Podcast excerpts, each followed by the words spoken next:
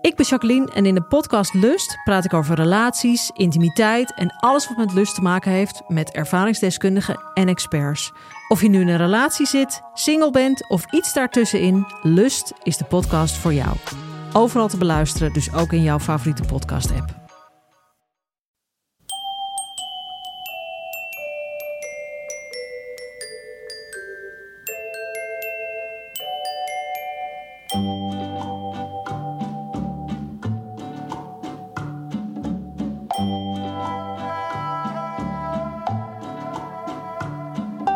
Welkom bij aflevering 111 van de Echt Gebeurd podcast, waarin waargebeurde verhalen worden verteld door mensen die ze zelf hebben meegemaakt.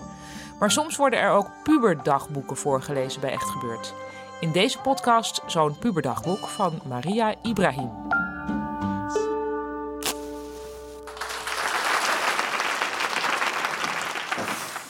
Um, nou, het, het, begint in. Uh, even kijken hoor. Ja, 1994. Toen uh, zat ik in groep 7. Oh. Hallo, lief dagboek. Oftewel Kitty. Ik dacht dat het zo hoorde. Um, ik zit in groep 7. Het leven is nu moeilijker en ik zit in de problemen. Er is zoveel gebeurd de laatste tijd. Nou, hier één daarvan. Op een feest van school ben ik verliefd op de jongen die op deze foto ziet. Een jaar later hoorde ik via via dat hij ook op mij was. En zo hadden we snel verkering. De hele school wist het zowat. En ik werd nogal eens gepest door mijn vriendinnen.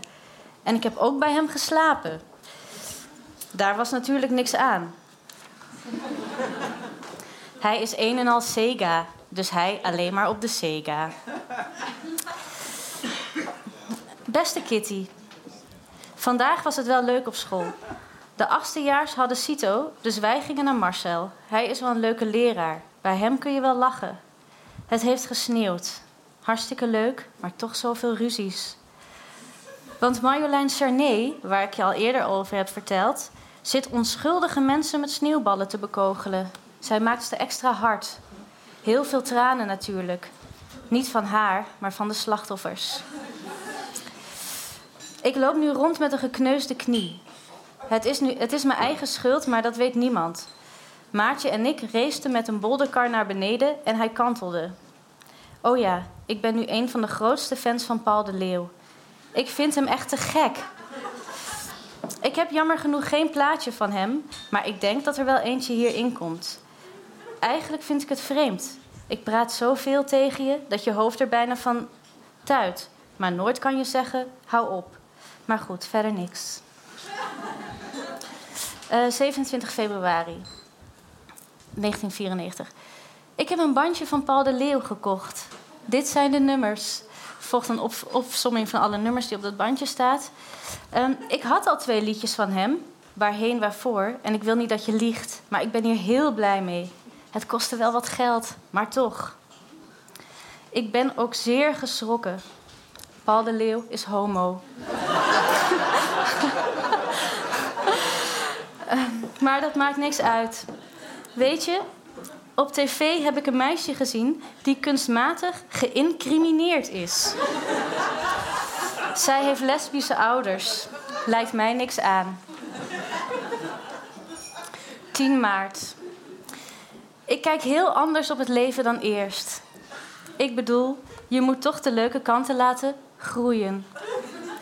Bijvoorbeeld naar school gaan vind ik heerlijk. Want de schriften en zo worden, worden door de belasting betaald. En Paul de Leeuw betaalt ook belasting. oh ja, ik heb nog een cd van Paul de Leeuw. Nou, eigenlijk is hij van papa. We hebben straks feest, want Sebastiaan, eh, dat is mijn oudere broer, is jarig geweest. Weet je wie er komen? Nou, Patrick, valt wel mee. Arne Gauke, een eikel. Joris, valt niet veel over te zeggen. Maurits, eikel. Allard, lul. Ga zo door. Dus ik heb er heel veel zin in. Ahem. Beste Kitty, 20 april zijn we nu. Ik heb weer een nieuw bandje van Paul de Leeuw. Ik heb hem in de VND gekocht. Ik ben er met de bus heen gegaan. Oh ja, een klasgenoot kan zorgen voor een handtekening van Paul de Leeuw. Ehm, oh ja, we ja nu zes, eh, 26 april 1994.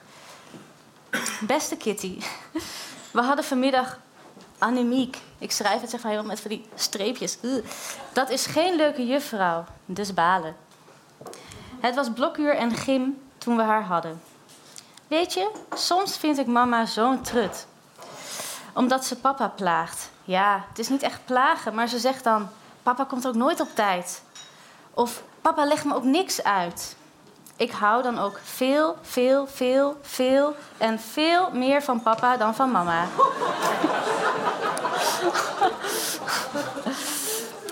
um, even kijken hoor. We, gaan, we maken nu even een, uh, een sprong in de tijd. Um, beste Kitty, ik ben verhuisd naar Blokker. Kokslaan 17, 1695 HK. Tel 46982. Mijn nieuwe buurjongens zijn op mij en ik ben geloof ik op Mark. Maar ik durf geen verkering. Uh, ja, ik durf geen verkering. Uh, nu zijn we dan weer een half jaar verder. Uh, 17 december 1995. Beste Kitty. Het lijkt of heel de wereld tegen mij is gekeerd. Volgens mij ben ik de enigste op de wereld die zo ontzettend veel nadenkt. In drie maanden tijd ben ik zoveel veranderd. Ik ben volkomen andere Griet geworden. Het liefst zou ik me anders gaan kleden.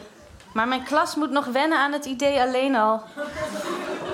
Je moet geen andere kleren aantrekken of je ligt eruit. Waaruit, dat weet ik ook niet. Alsof ik bij die stomme flapdrollen wil horen. Maar ik moet eten. Doei. Uh, nou, dit is de volgende dag. Uh, misschien wel goed om te vertellen, mijn broer heet Sebastiaan. Lieve Kitty, er zijn soms dingen waar je een hekel aan hebt, zoals afwassen, techniek, gym. Er zijn ook mensen waar je een hekel aan kunt hebben. En ik heb een bloed, maar dan ook een bloedhekel aan Sebastiaan. Hij maakt me zo ontzettend boos. Af en toe kan ik hem wel wurgen. En of ik nou lief voor hem ben of doe alsof hij er niet is, het maakt niet uit. Op school maakt hij me dikwijls aan het huilen. Uh, door bijvoorbeeld met zijn voet te tikken als we niks mogen zeggen. En ik er dus ook niks van kan zeggen. Dat joch haalt het bloed onder mijn nagels vandaan. Altijd zit hij met zijn vinger in zijn neus. Altijd zit hij te lachen. Hij doet altijd achterbaks. Altijd moet hij me jennen, plagen en treiteren. Zo, ik stop voor goed met dit onderwerp. Ik maak mezelf alleen maar aan het huilen. um, Oh ja, dit is uh, december 1995. Morgen hebben we kerstontbijt op school. Ik heb er niet veel zin in, eerlijk gezegd. Ik ben meer geïnteresseerd in de musical die opgevoerd zal worden. De volgende musical hoop ik mee te doen. Soms droom ik van een volle zaal vol klappende mensen die mij te gek vinden. En dat ik bodyguards moet hebben omdat het anders niet te doen is. maar ja, ik moet eerst deze school maar eens afmaken. Ik hoop HAVO te gaan doen. Als ik, dan, als ik daarmee klaar ben, wil ik naar het conservatorium. Misschien word ik wat met toneelspelen. Dat weet ik nog niet. Het valt moeilijk te zeggen wat ik wil worden. Maar ik wil het al zo lang dat ik denk dat als ik groter ben, ik het nog steeds wil. Uh, 6 mei 1996. Beste Kitty, ik zweef, want ik ben zo verliefd. Mijn buurjongen en ik hebben afgesproken om aan elkaar te denken s'avonds in bed. Maar ik denk altijd aan hem. Mijn lievige, schattige, charmante Mark. Eerst vond ik het zo lullig voor Sonja, dat is zijn zusje, om met hem te gaan. Maar zij vindt het wel leuk. Dus hier is mijn comeback in de liefde. Je hopeloos verliefde Maria. Uh, eh, 10 mei. Ik had gisteren de bruiloftsreceptie van Mila's ouders. Op die receptie heb ik met Mark geschuifeld. Oh, ik ben zo ontzettend verliefd. Sonja vertelde mij dat Mark geen verkering met me durft te nemen, omdat hij bang is dat het weer uitgaat. Maar ik maak het niet uit hoor. Vandaag hadden we een familiereunie. Er was niks aan en het was niks vergeleken gisteren, maar ik heb wel 65 gulden gekregen. Uh, hoi Kit, vandaag was het leuk.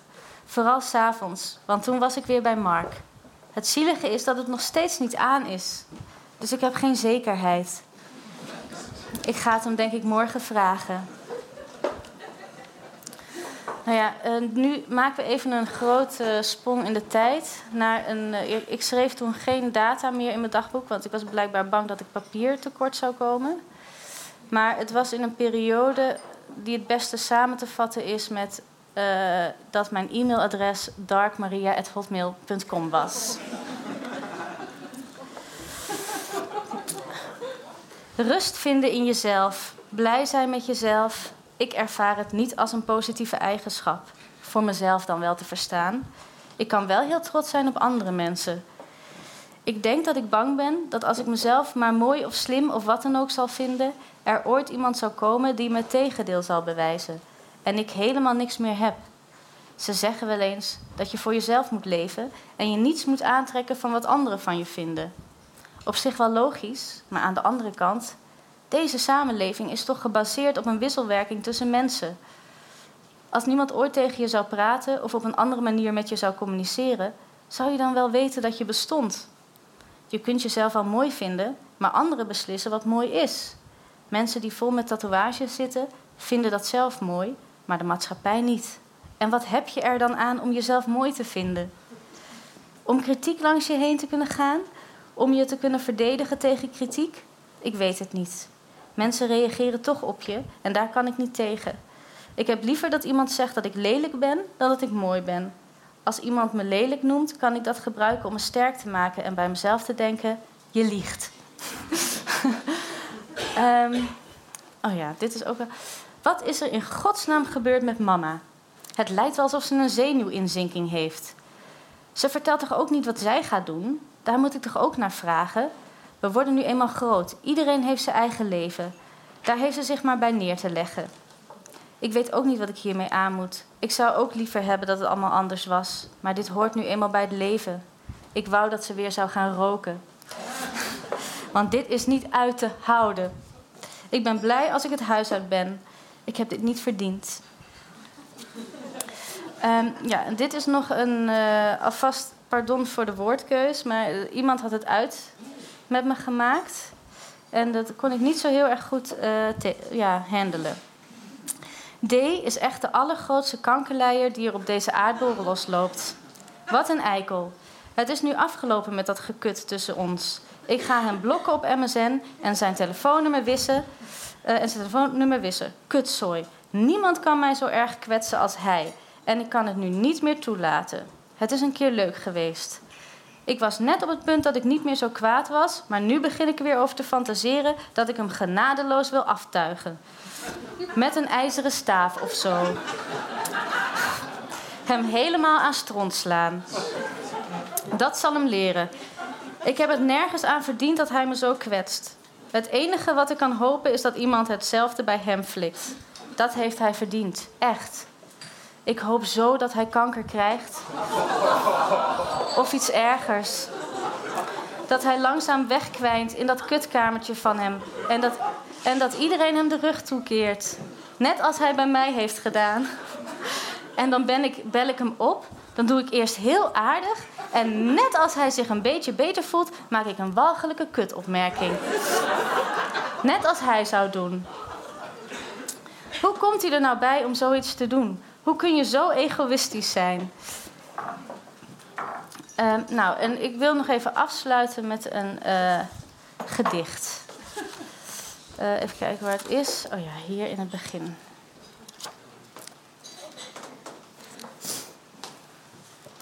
Waarom zou ik opstaan? Terwijl iedereen mij bekijkt, alsof door mij de aarde zal vergaan en niemand zijn doelen bereikt. Waarom zou ik opstaan en me overgeven aan de misdaad? Elke dag uit stelen, gaan, terwijl mijn doodsvonnis al vaststaat. Waarom zou ik opstaan? Mijn veilige plek verlaten. Ik kan het leven niet aan als anderen mij haten. Waarom zou ik opstaan en weer een dag bederven? Ik heb niks gedaan en zal toch moeten sterven.